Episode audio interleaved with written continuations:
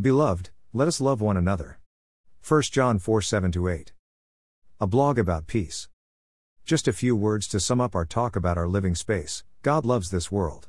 That includes all of us, creation included. And our living space is shared by a lot of people too. And people are not the problem. Yeah. Look, let me take you away from all this. Looking to the right or to the left and to the faults and beliefs of others does not make the world a US firmly convinced in what we believe. Each of US are called to have our eyes firmly focused on one thing to love God. All 7 billion of US. We give people the greatest gift that can ever be given. Children? No, the other gift. Ice cream? This blog is about peace meant for all people in the world. Do we believe that God speaks? If God speaks, then why does he need us to judge others? Doesn't he do the changing? Isn't it his good work in US? If that's offensive, please continue to read the blogs. I'm not here to judge you.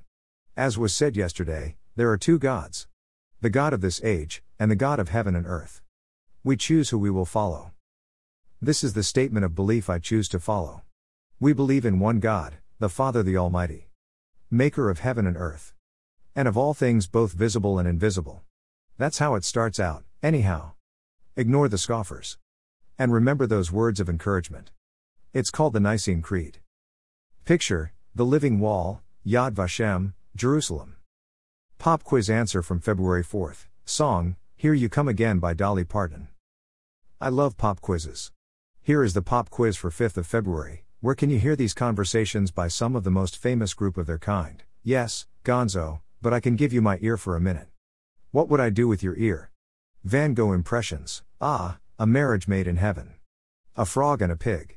We can have bouncing baby figs, I could play Chewbacca the cookie. Um, that's Chewbacca the Wookie, Fozzie, if life were easy, it wouldn't be difficult. My advice is this pass the ketchup.